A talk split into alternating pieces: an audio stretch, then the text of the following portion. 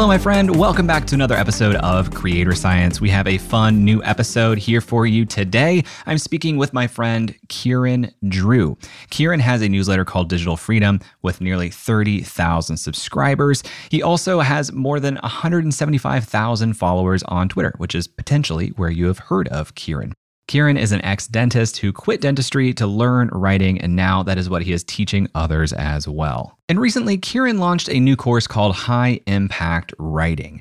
I had a front row seat to that course launch on Twitter and from his newsletter, and boy oh boy, did it go well. I will let him tell you just how well that course launch went. The launch was uh, four days long. There are 500 students, give or take, maybe like three or four people. And we made uh, $142,000. Uh, I can't remember the exact to the dollar, but it, it was around there. Four days, 500 students, $142,000 at the launch of that course.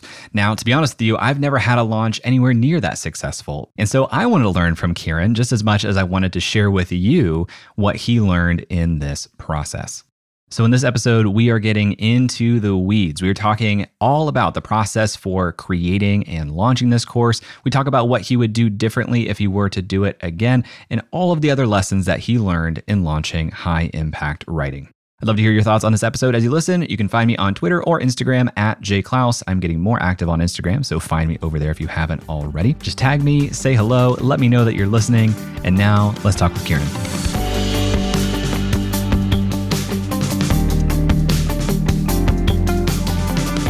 In terms of the price point, we launched the main course at 297. A couple days before, we added tiered pricing. Um, yeah, I'm a huge fan of Nathan Barry. I know you are too. And uh, I, just remember him saying it a while ago, and I was like, "Fuck, you're missing something here." So I added that on, which was a thousand bucks. And what that was was just the course and a call with me. Uh, that gross maybe an extra 10k. And then what we did was I released my first product a year ago, 12 months before this one. So that was an upsell, you know, one click offer sort of thing. And, and that grows maybe another 8,000 or so. So, you know, small touches around it, but it kind of adds up over time. Yeah. So uh, retail price was 250. And so the upsell was basically, you know, this is a one time offer.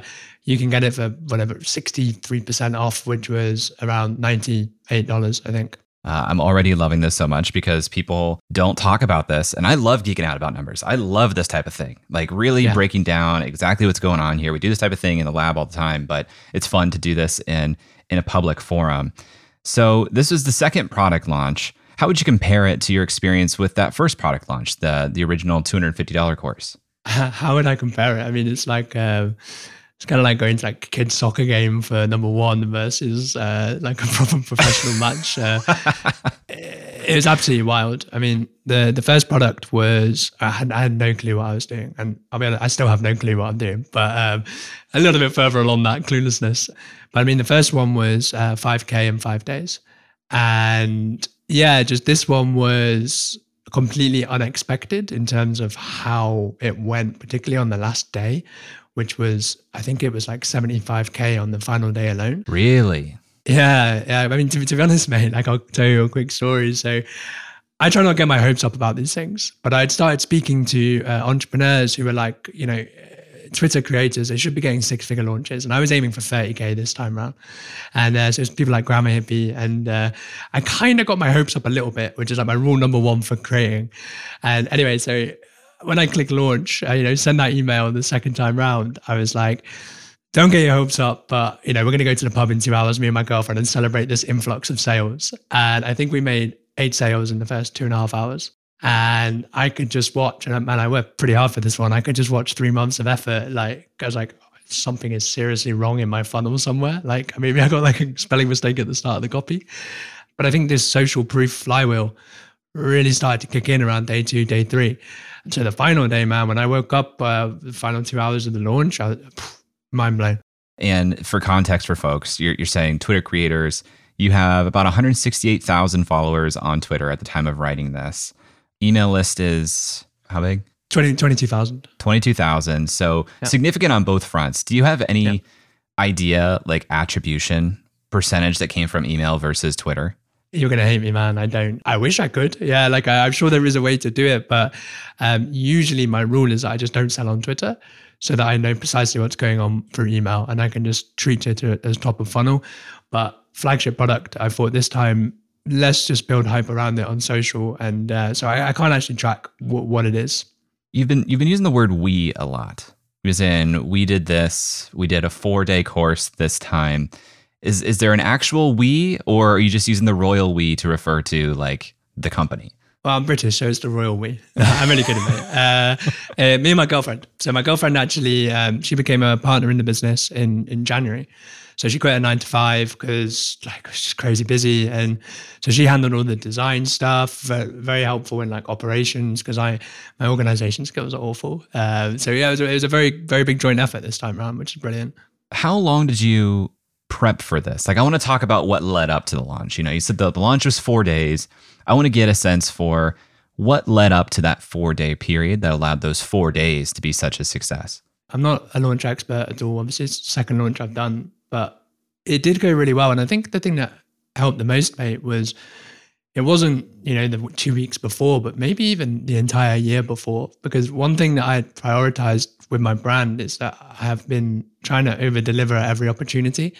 So we've created eight free video courses. And I feel like that free content almost proved our credibility in terms of you know, it, it, this guy's worth investing in because uh, people only buy right when when they have a problem to solve and when they trust you. And so I feel like that trust was the long game. We we built quite a nice brand over time. In terms of the actual product, so I started advertising it in, in, in January. So it's about four or five months before. I hadn't built it. I didn't know the name. I'm just a very big fan of public accountability to start talking about something to make it happen. But what happened, Jay, uh, I think you actually wrote about this about consistency being a gift and a curse, right? I have very rarely not posted two threads a week in my newsletter. And what happened, mate, was like after about two months, high impact writing still didn't have a name, still hadn't been written.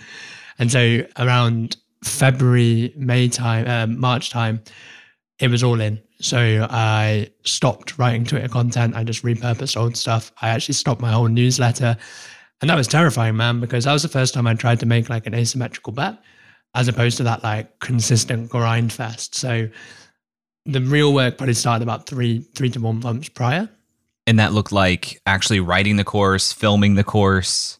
Yeah. So in terms of building the course, I originally wrote it straight onto slides, as in, you know, this is how it's going to look and it just came out so waffly like it just wasn't concise enough yeah. i tried to skip that writing stage which is so stupid for me because you know writing is the core of everything so i had to throw it away i ended up rewriting it maybe like three four times and by the end of it mate you know i wrote it on computer still too waffly i thought you know what let's write it out by hand because that really forces you to be concise wow then we turned it into slides which my girlfriend did she's great at designing because what i was trying to do man was have this like aha moment every five ten minutes. And quite a lot of that is the delivery, you know, these like, I call them sexy final sentences, which you can just really summarize your point. So the writing bit was probably the bulk of it. And then there was the whole marketing around it afterwards. Yeah, I, I've gotten this flow now where if I'm creating something that's going to live on slides, my my flow is I basically write it out in bullet point format in a page. And this is true for presentations. It's also true for the courses I make. Like for courses, I, I go into Notion, I make a table database, and then I start just like dropping all the ideas I have in terms of like learning objectives or questions. Sometimes they're kind of one and the same. So, like for the community building course I had, it's like launching with email, launching with Twitter, uh, pricing your your membership, and then I'll order those things. And then each of those line items in the Notion database can be opened up into a page, and that's where I do like the bullet point structure those become slides and that becomes recorded but there's a lot of steps in there mm. like the actual like writing and formatting of courses and i learned a ton from linkedin when i worked with them at linkedin learning they acquired um, uh, lynda.com a few years ago that's what linkedin learning yeah. where it came from and i learned a ton about them in terms of structuring learning content around learning objectives for each video they were very strict like every video lesson should have its own discrete learning objective that you can phrase as by the end of this video, the course uh, the student will be able to, and then it's like verb. There's like this thing called Bloom's taxonomy verbs, and it's stuff that's like six different columns knowledge, understand, apply, analyze, evaluate, create. And they, they said you should be able to pick one word from each of these columns.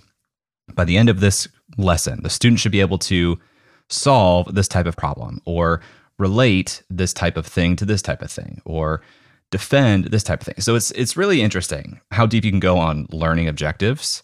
How did you think about that in what became a lesson versus a module? How did you go about structure? Yeah, I mean, I think I might have heard you talk about this before. So there was back in my head that every slide, uh, every lesson has to have a the student gets this benefit from the thing and you kind of extrapolate that upwards, right? So it's per lesson, per module, per course. The thing that I struggled with a lot was what stays in and what goes out. Mm-hmm. And uh, when I wrote the, the final draft, I actually ended up deleting maybe another 30, 40%. And that was quite brutal, but it was like, it's all actually just bonuses now, right? Or it's coming like unexpected bonuses, stuff I wanted to put in. But but for the most part, mate, I thought about so for each lesson, it either had to dispel a big myth or uh, hit home a you know a, a firm belief of mine. So the big myth was always a great positioning because it was always like most people tell you to write platitudes to grow. But actually, if you look at my uh, story tweet format, storytelling will get five times the amount of impression to profile visit ratio. So here's how you write a story tweet, and then we dive into it. And the feedback has been brilliant on that side of things, where people are like, I feel like you're opening my eyes on stuff. But I do have a little bone to pick with you, mate, because one thing I love about you is your um, commitment to quality. I think it really shines through. And my first product was just scrappy, put together, no planning, all this sort of stuff. And so this time round, obviously, a lot of work going into it. And I sent you a message about six weeks before being like, "Hey man, you sound great. Like, what what what what uh, what mic are you using?" So you sent me the mic, and what I didn't realize about these mics are that they have to be quite close to your mouth. Oh yeah. And so yeah. uh, I've filmed uh, 64 lessons, and uh, audio is too quiet. Ah, yeah, but you can boost yeah. that. You can fix yeah, that. it's all get it's all getting sorted now for the relaunch. But I was just like, I got one email, and then you know, one of my favorite rules about the internet is like, if one customer is saying it, ten customers are thinking it. Uh, and I don't know why I didn't just listen to it myself on like video three. so thank you for that, mate. Uh, but I do sound nice. I just need to crank it up a little bit. Yeah. I mean, also like hire an audio engineer. People ask me all the time, they're yeah. like, what microphone do you use? It sounds so good on the podcast. I'm like, well, I'll tell you the microphone. It's a Rode Podcaster USB microphone, which you have right here, which I didn't even know they still made. Uh, it's great because of the audio profile that comes through. But what people don't realize is this audio is also mixed by an audio engineer who's fantastic. Like, not mm. only does the microphone give good raw material, he makes it really, really great. And an audio engineer could take that and make it louder. It'd be easy for them to do. Thankfully, one of my customers is an audio engineer. So he's Boom. very kindly Solved. volunteered to sort it all out for me. After a quick break, Kieran and I dig into what he said a moment ago, which was during the creation of his course, he stopped creating new social content and repurposed some of his old content. We're going to dig into just exactly how he did that right after this. And now back to my conversation with Kieran Drew. You mentioned a second ago that when you're really in the trenches of building the course, writing the course, you didn't write on Twitter, you just repurpose things. It seems like people who get to a point where they're they want to focus on some bigger project, but they feel like, ah, but I have some momentum. I don't want to lose momentum. I want to do this. So when you did that, talk to me about your process for repurposing your Twitter content for a couple of months. What did that look like? So actually on my Notion, I have something called a Hall of Fame. And um, basically, when a tweet hits a certain criteria, it gets imported into Notion. So I have this database of, you know, hundreds, probably about a thousand tweets now. So the actual repurposing bit was pretty straightforward. I personally don't like to just repost stuff. And if I am going to do that, it has to be six months minimum. I know a lot of people say three to four, but I can tell when someone is reposting their stuff every two to three months. And uh, I, I do think that like reputation is something that you should prioritize. But what I will do, mate, is I'll take one tweet and I'll turn it into 10. Very, very similar. And then, you know, it's like a sniper, then a shotgun, right? So you have one tweet that hits home and then you spread the effect. So uh, done that. Just uh, I set aside maybe five hours and I just went through my Hall of Fame and I just turned it into loads more stuff. And then I took my threads and I just changed the hook. you know, different angle, storytelling angles. If it was already a storytelling angle, turn it into just a, you know, creator tips angle, just stuff like that, man, because I'm very conscious that this whole content game becomes a bit of a trap, right? And there is actually a lot more that you should be doing with the leverage you build down the line. But if you're constantly in that that carousel of content, you just can't do it. So I'm on a, a big push to try and make content as effortless as possible. Because at the end of the day, man, like the product only went so well because I put so much time into it.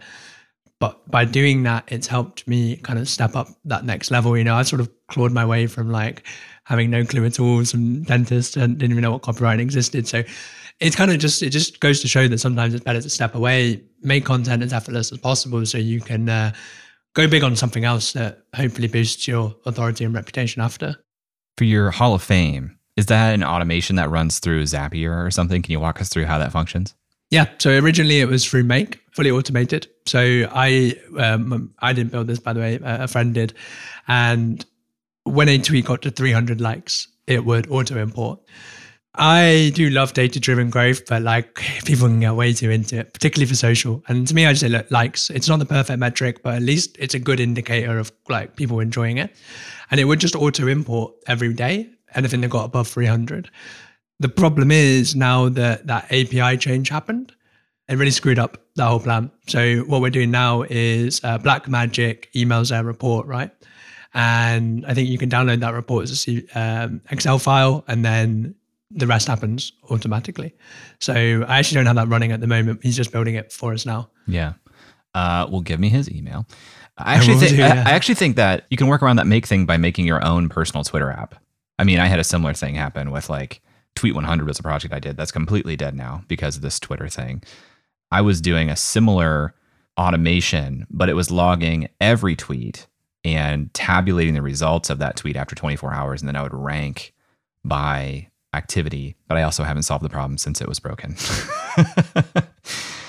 so when you when you did that 5-hour session, are you then scheduling those tweets in some other third-party software for a week at a time, a month at a time? Yeah. I mean, I schedule in Hypefury. So, uh, I mean, at that time, I scheduled as far ahead as possible, which was a good couple months, and it was probably it's probably maybe more like six to eight hours when I went back to edit it the next day. Um, but I'm always, mate, I'm a week to two weeks ahead of content.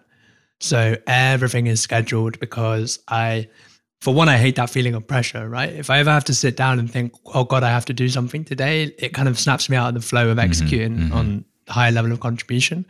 But also, man, I think it's a really cool writing trick, right? If you could just get a couple weeks ahead, then on a Monday morning for 20 minutes, you know, I a little bit hungover, maybe I just read my content for Hypefury and I you go, drink it on Sundays?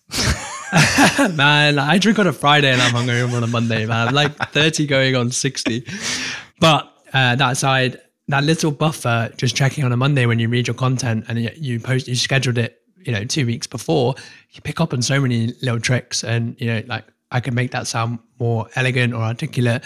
So I'm a huge fan of this like content buffer, take the pressure off so you can think clearly and, and improve your quality. Yeah, we just did we just did a sprint in the community around this exact point because it also changes your relationship to the content. I, I find that if you're ahead, you have less pressure on publishing something. So I find that I'm more aware. I notice different things. The content is more fun and playful. It's coming from a positive energy place If I'm sharing this because I want to, not because I have a deadline. So big, big fan of getting ahead. It's hard but if you if people are listening to this and finding it hard, I recommend just taking two weeks off. Do the same production you would, but just schedule it two weeks from now. And then suddenly Absolutely. some time passes and you're ahead of the curve. Yeah. I mean, I just say tweet a day. You know, how long would that take you to write? Half an hour? Tweet a day, just just step back for a bit because again, consistency is a gift and a curse, right? Like, yes, you might not get as much engagement for a week or two, but is so mentally relieving to just think, you know what, this content thing I can do on two days of the week, and I've got three days of the week to actually build something with it. So, yeah, man, I love it. And congratulations, by the way, the community. I've heard you're doing very well now. So I saw your, your uh, tweet about the uh, revenue. It's it's been transformative for the business, but I've never yeah. had a digital product launch like we're talking about here that you've had. You know, digital products are something that that's what I want to build the business on. And mm-hmm. historically, mm-hmm. I haven't done a very good job of that this is my highest month ever. We're recording this in the middle of June, highest month ever of digital product sales. And it's still been a pretty concerted effort, I'll say. Like it hasn't come from just like, oh, I signed up to the Creator Science newsletter and I got introduced to a product and I purchased. Like it's been me intentionally plugging things in places and talking about it. But that's the grand experiment for the year is by the end of this year, on a monthly basis, I want more revenue to be coming from digital products than the membership without decreasing, you know, the the top line of the membership. Is that because the membership's been quite time intensive for you? It's because I think that what's that's what builds a more resilient business. And yeah. the the style of business you and I are building, I think there should be a direct correlation between audience growth and revenue growth. Like if you grow the audience, it should enter the machine that is the Kieran Drew universe and that input of new attention should lead to some percentage conversion to new sales so that the whole game is the more people I get in front of, the more people find my work, they get results, they get an offer to a specific product, they purchase, and that's how the machine works. And right now, the machine doesn't work that way for me. Yeah. Uh, yeah, I mean, it's not working too smooth for me either, but it's always a work in progress, right? I do remember saying 12 months ago, I would love a business where the more you write, the more you earn. And so it's just reach, relationships, revenue, right? And just trying to optimize those three things. So, yeah, so okay, we're on the same sort of path, I guess. Uh, I want to talk a little bit about uh, churn because yeah. something I hear from creators who are thinking about doing a launch model is they are afraid of turning people off, pissing them off, getting a bunch of churn. During this four day launch period, did you notice an impact of churn in subscribers or followers that was higher than normal? Uh, a couple interesting things, actually, mate. I was terrified to market my product the first time around. Uh, but I kind of believe now that you, you should only be scared of marketing too much if you haven't provided enough value in the first place. And so when I was doing the emails this time around, what I did was I started building a waiting list in like January. So by the time I actually came to launch, mate, we had 1,800 people on the waiting list alone. And so these people have raised their hands to say, yeah, I'm interested in high impact writing. They know they're being sold to, but people don't mind being sold to when you give them a reason, right? They've been expecting it. I made sure, so my rule for emails, man, is that before I sell, I have to teach. And before I teach, I have to tell a story. Because then at least that way, if you don't buy, you learn something and you get entertained. So each email was quite fun. And then what I did was for my marketing, so I actually wrote maybe, uh, it was a lot, man. It was like 18 emails. But my whole list only got like three. And then my engaged list got yeah, maybe 10. And then the waiting list got all the rest. So I didn't actually get many complaints that, you know, people, you're, you're sending me too many emails. At the end of the day, you speak to direct response people, right? And they're like, good, let them go. They're not buyers. And I'm not sure I buy into that philosophy entirely because I do feel like people deserve the chance to become a buyer. And that might not be for six to 12 months. But there is that four day thing where it's like, well, look, if you're going to do it, you have to do it right here. In terms of email, then probably stayed about the same. So I didn't, which means that obviously we, we did churn for a little bit, but not like a massive hit. And I actually stopped growing my newsletter, but um, the creator network came through, which is brilliant. On Twitter, though, man, I thought, so again, I hate selling on social media. I was like, this is going to be awful. But because I'm a big fan of this like building public approach. So, you know, it's like, oh shit, this isn't going well. And then, oh cool, this is going pretty well. And, and then uh, the way that I set it up, man, is that when you buy the product, you get an email from me, you know, just saying thank you. It's got a picture of me, my little sign, which I do in every email. And I just say, look, I really appreciate you buying it. When you take this course, if, if you're enjoying the first module, would you mind just posting a screenshot on Twitter for me so I can get more exposure? And by the end of it, man, I was retweeting every 10 minutes, mm. which is crazy. And long story short, I thought it would destroy my audience growth. It was probably my best week in months. Really? Yeah. And I think it's because people pay attention to someone doing something, right? Yeah.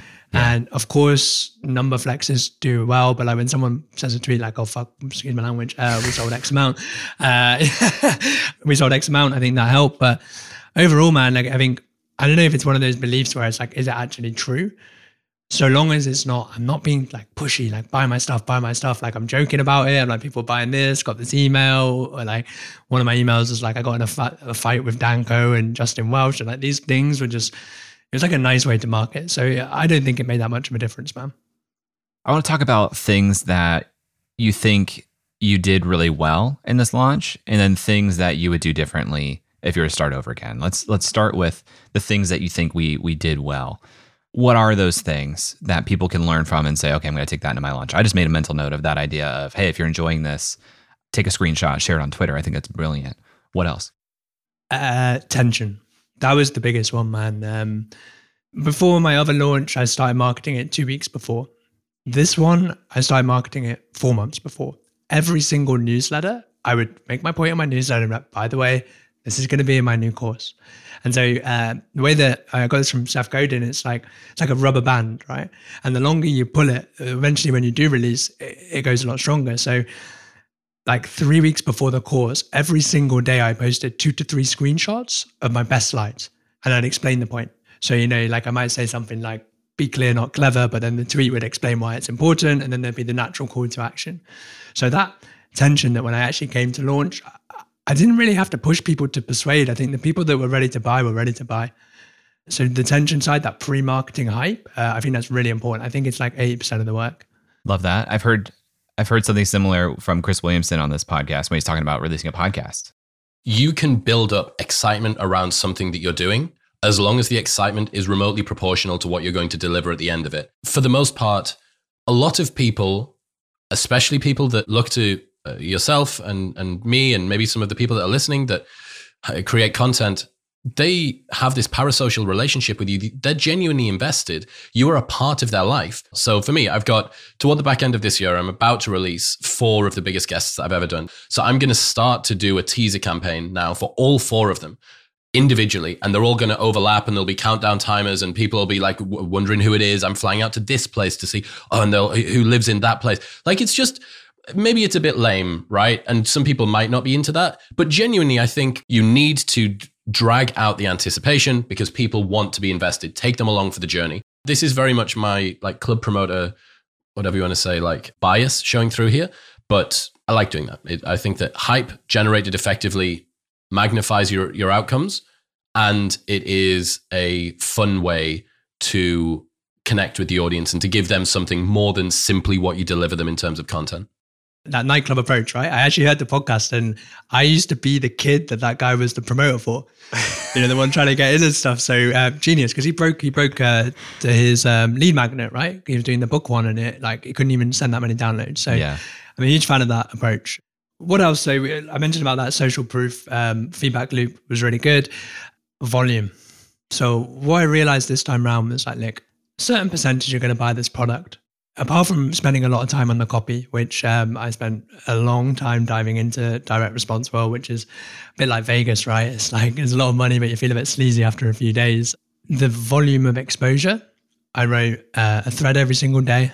We done a spaces, 18 emails, all those pre-launch emails. I just made sure I was everywhere because then we know at least we're going to convert, you know, 0.5 to 1%.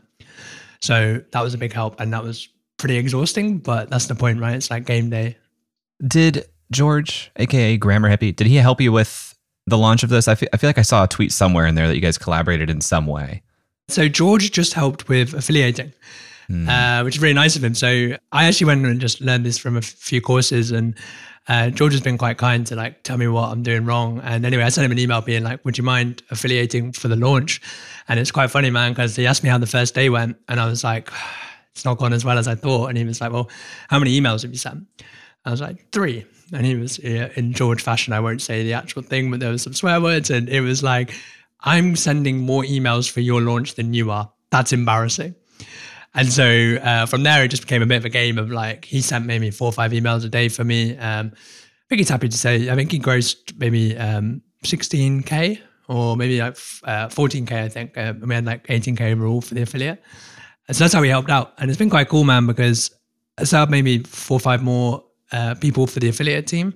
Because one thing I noticed in the email copy world, these guys all work together, right? Every launch, you hear about it from everyone. But on Twitter, it doesn't really seem to be happening, like in the creator network so much. And I said the same to you. I was like, look, if you've got something to sell that's not too similar to mine, I love your stuff. And uh, I mean, there's a really cool way to set up some win wins around there. So we're affiliating for each other's launches from now on, really. I feel like it was a very common practice in like the early creator days when the word wasn't even creator, it was just like online marketing. Very, very common. That's actually how I found out about a lot of creators is through their affiliates of this thing. I've never done it very successfully either. I mean, outside of like members of the community can promote the community and that's been impactful for the community itself but i haven't done like an affiliate launch strategy before and i don't know if it's something that needs to be relearned and re-embraced by the creator community or if like the attitude has changed and people aren't as open to that i'm not i'm not entirely sure but it, it was very very common in the earlier internet marketing days after another short break, I talked to Kieran about what he would do differently if he were relaunching high impact writing today. So stick around, we'll be right back. Now, please enjoy the rest of my conversation with Kieran Drew. Well, let's talk about the things that you would do differently if you were to relaunch this course, go back in time and start over again. What would you do differently about launching high impact writing? Sometimes I'm a bit hesitant to answer that question, man, because it's always like cause and effect, right? Where you say you would do something different, but you don't actually know how that would impact later on. So, and like I, it kind of went as best as I, I thought it could go. Some stuff that I wish I'd done a bit better would probably be on the building side. I do feel like it could have been more succinct. And that's just time, right? Like the more you trim something, the, the more concise it's going to be. Actually, man, you know what I would do differently is just give myself a fucking break. Sorry about the language. Say more. Like, it's just crazy the amount of pressure you can put on yourself, right? I thought about the launch for ages, but I wasn't actually taking action to do it. The, the problem is like expecting results sort of takes away the enjoyment of it, right? Particularly in the internet world, like your, your numbers get so warped, man. Like when I made like my first four or five K month, I felt like a king. And then it's like only a year later, but you're like, oh my God, if you don't make X amount of money, you're a failure. And so it's a constant reminder to just be like, you know what, cliche as it sounds, enjoy the process. Like as long as you know you've put in as much work as possible, the outcome is is whatever, man. Because at the end of the day, even if it didn't do so well, now you have a reason to work out why and you go again and you improve. So I'm trying to like bring that attitude to the next thing where it's look at the positive side of it and just take that growth mindset uh, every time. So maybe just giving yourself a bit of a break. Yeah.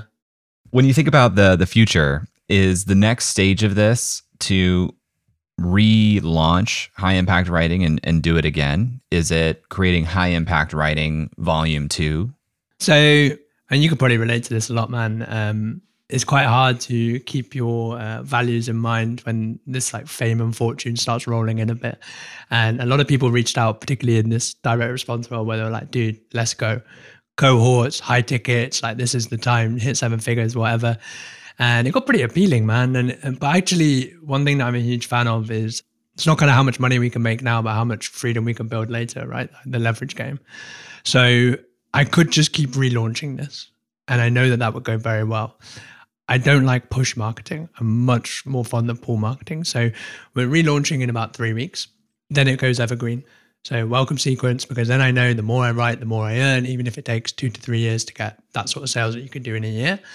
And what I'm thinking there, mate, is to try gamify it a bit. We're just going to say, okay, let's sell X amount of high impact writing, and how can we achieve that? And the, the method that I'm leaning towards is to begin to build a kind of product repertoire for the people that are bored, You know, um, solving specific problems, how to hire a VA, how to write a welcome sequence, whatever I think I'm okay enough to teach, uh, and then using those products as a reason to incentivize other people to buy every couple months. Because one thing I've said from now on is no more discount selling.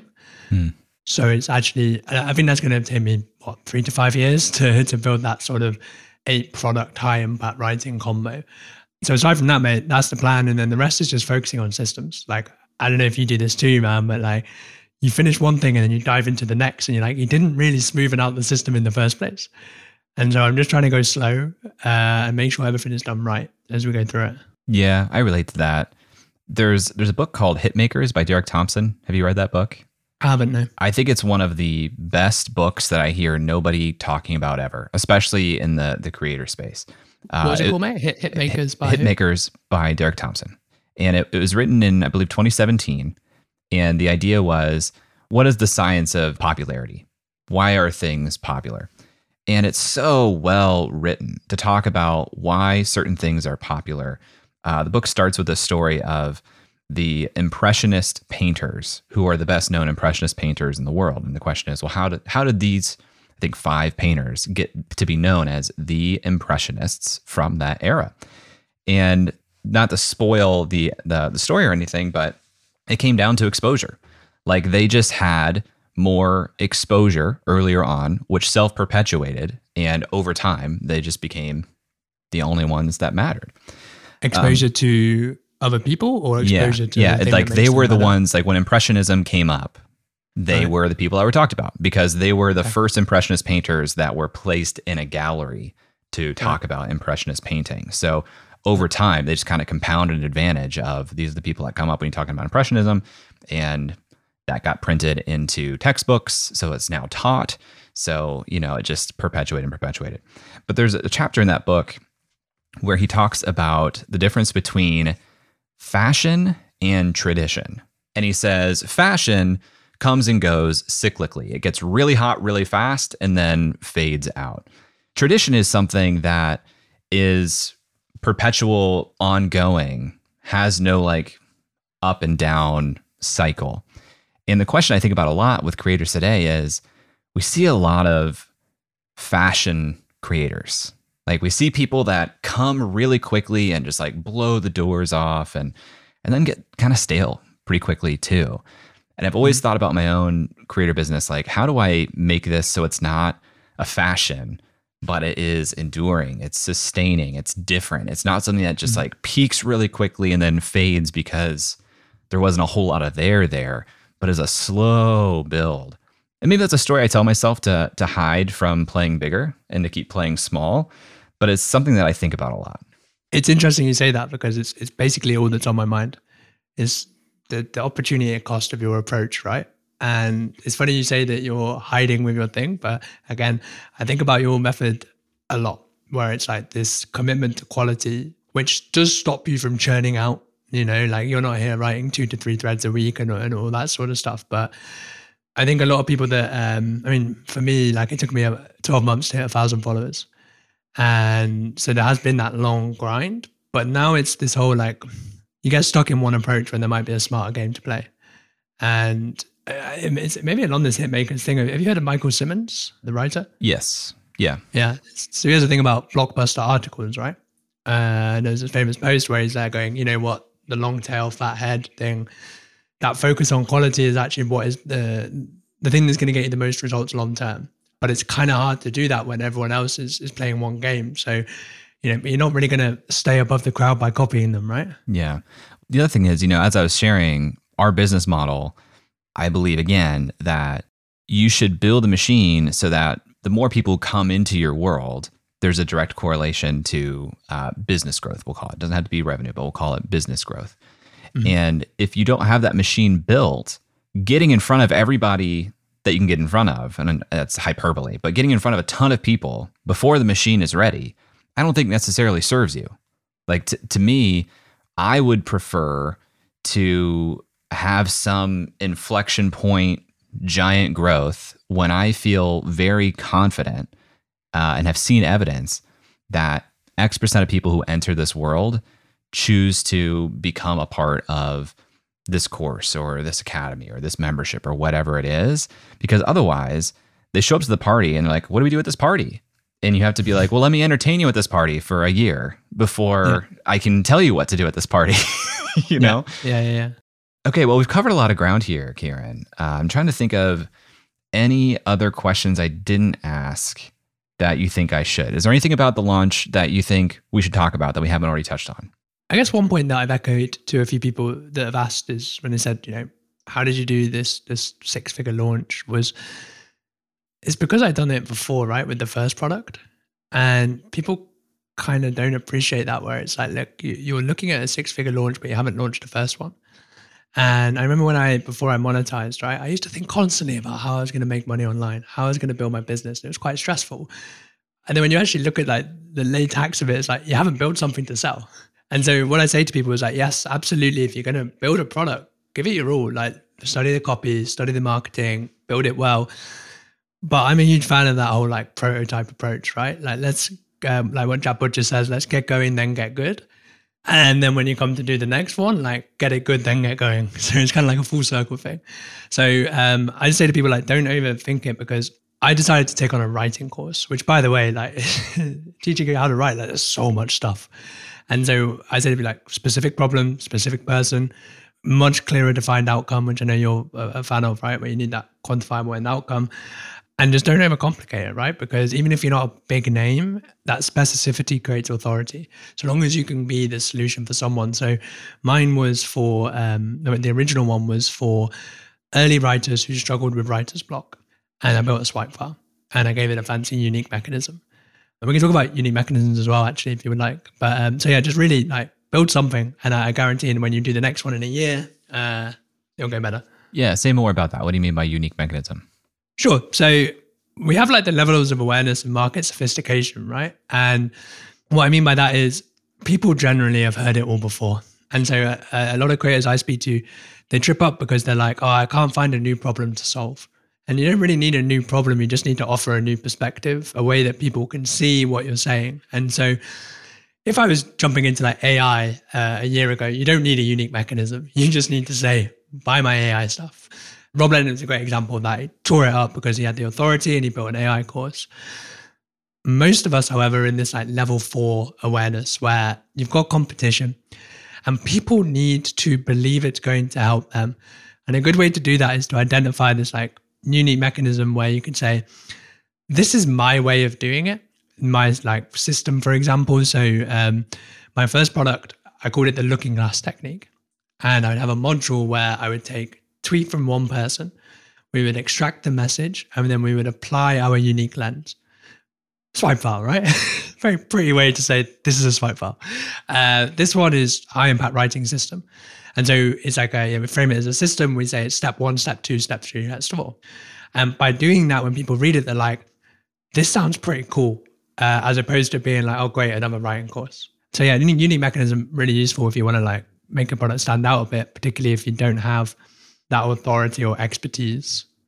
Something that I realized you didn't do, or at least I don't think you did in your launch, was to pre-sell the course. Did you consider that? I did, man. Uh, I'll be honest, maybe a little bit of um, fear.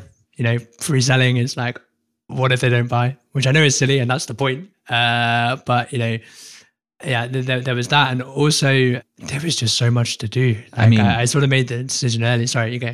Well, you, you basically pre-sold it without giving people a buy button, right? You're talking about how you yeah. you you you talked about it for three to yeah. four months ahead of time. So maybe they yeah.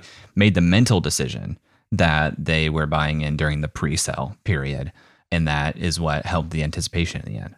Do you think there's I know it's hard to quantify, but like that opportunity cost then the people that you pre-sell would have bought it at full price anyway, um, or vice versa. Very possibly, for sure. I mean, I think a lot of people come into this and the idea of pre-selling is really smart because it validates an idea and it also de-risks the production time. In your case, it's very possible that you validated this through just talking about it and, and having it in emails for three to four months.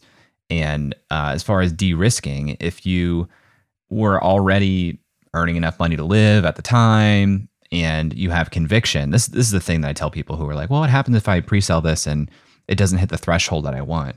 To me, it's a question of conviction. Like, is this the product that you really want to build equity in? And you know your target audience is going to want and enjoy and get something out of? Uh, because a lot of people, they're just early and they they haven't built much of an audience so there aren't going to be a lot of people to purchase it but if you do know your audience you understand the people who are already there and this is something that can and will help them i think you can invest the time into building something early but you should just understand the the opportunity cost of, of doing so sure and i guess actually one thing i did do is beta coaching so that is kind of a pre-sale right so i guess even six months before so september i launched it as a group coaching program high ticket and I sold that before I built it. And that was crazy, man. Like that was um, 3K ahead. I wrote it on a Google Doc sheet, sent out to my email list, and I, again, click send. What the hell have I done? no one's going to buy this. And I ended up having to turn away quite a few people. And it was my first 20K month on that one. And it was actually very useful to A, sell them build, because uh, like you know, like you don't want to disappear for six months and no one buys your shit. But secondly, I thought my systems were good until I tried to teach them to people. like I just I I was like, oh, this is shit hot. Like I'm dialed in. And then I taught it to these six guys. And then, you know, like two months later, I'm like, well, why aren't you doing what I said here? And why aren't you doing this? And um, a lot of people skip that beta coaching period, right? But you don't really build a good product on paper, you build it with people. So um, I guess that was kind of my pre validation phase as well. But it really helped, man, because the the coaching was dramatically different to the product. Mm-hmm. The core stayed in, and it was really, really advantageous to say to them at the end. I just went, "Yo, what was the best bit? Like, what three things stuck out to you? What was the most confusing part? Like, and I was very honest at the start. Um, I sold it as like, you get this half price, but we're building it together. I'm not there going, oh, this is my first group coaching and I'm terrified, which I was and it was. But I just said, like, look, the reason why you get this for this price and this much exposure is because you're here to build this with me. And so from day one, I was like, no ego here, tell me how shit I am. And it was really useful because at the end, long list of feedback saying, this was great, this wasn't clear enough. I could see when they hadn't executed on certain things. So I could be like, that's really missed the mark. That's like a me system, not a you system. And so it was quite easy to package that up for the full product. Yeah, I think I think doing live teaching, whether it's coaching individually, group coaching, cohort-based course, it's a great step in a product development process for exactly all the reasons you just mentioned. You you learn so much about what is resonating, what needs to be more clear, what's missing. And if you if you don't take that step of testing the curriculum live with other people, you're going to get that same feedback, uh, hopefully but now you have to reproduce something. And a lot of times you actually don't get that feedback. Actually, there's not a closing of the loop. People just get stuck or they lose faith and they quit going through the material. They don't get an outcome. There's no positive word of mouth. It's like the opposite of, of a good flywheel. Yeah. I, I love the whole flywheel concept. I'm not very good at it, but one thing that I liked was that with the tiered pricing model, your your product creates the next problem, right? I find that so fascinating that you know your customer journey and they don't actually. And so, uh, what I did for my first product, mate, was the similar thing. It was you buy the product, and for an extra two hundred dollars, you can book a call with me. And I ended up maybe doing sixty one-on-one calls over the year. It was just everything I needed for what was next, what was struggling on, uh, the copy, people just telling you what they need. And so I've done the exact same here, right? It's like you buy this course, there's an upsell if you want help with the next thing. And I'm just going to listen now for three to six months and be like, well, what is it that they're telling me after the product that I can build? And so that's been quite a cool feedback loop too. I hope people are hearing that as well, because I've had a lot of success with that in my courses, which is simply adding a second tier of pricing that says, this is the course plus a one on one call with me. You can basically mark it up to your hourly rate. And it's been awesome to your point. Yeah. I mean, one thing I, I was trying to move away from is selling my time. But actually you're kind of getting paid for market research for that, mm-hmm. right? And I do feel like you, know, you, mentioned about some creators sort of phasing out. I, I, feel like people lose contact with their audience the bigger they get, and which is you know it's understandable. You got so much leverage, but uh, I'd like to think one over the next few years, one thing I do try to keep up on is just that one-on-one contact with new customers, where you remember what it's like, what they're struggling with, because I forget now, like that first day posting on Twitter, like it's really hard to remember that feeling. And then I had a call with a guy last week and he was like, I don't get it. I've taken your course and I, I, I don't get it. It's like, oh yeah, because all of these things that you're worried about, you need to kind of empathize that. So I do think it's important that, particularly if you're a content creator, you need to keep in touch, right? Or else you're just talking to yourself and you, you've lost track of that.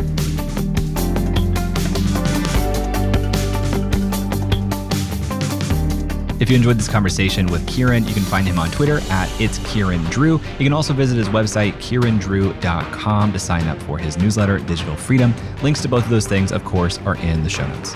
Big thanks to Kieran for being on the show. Thank you to Nathan Todhunter for mixing the show. Thank you to Brian Skeel for creating our music. And thank you to my sister, Emily Clouse, for creating the artwork for this episode. Thank you for listening to this show. And if you enjoyed it, tweet at me, let me know at jayclouse, find me there. Or if you really want to say thank you, please leave a review on Apple Podcasts or Spotify. We just crossed 350 reviews on Apple Podcasts. I would love to get to 200 on Spotify. Thanks for listening. I'll talk to you next week.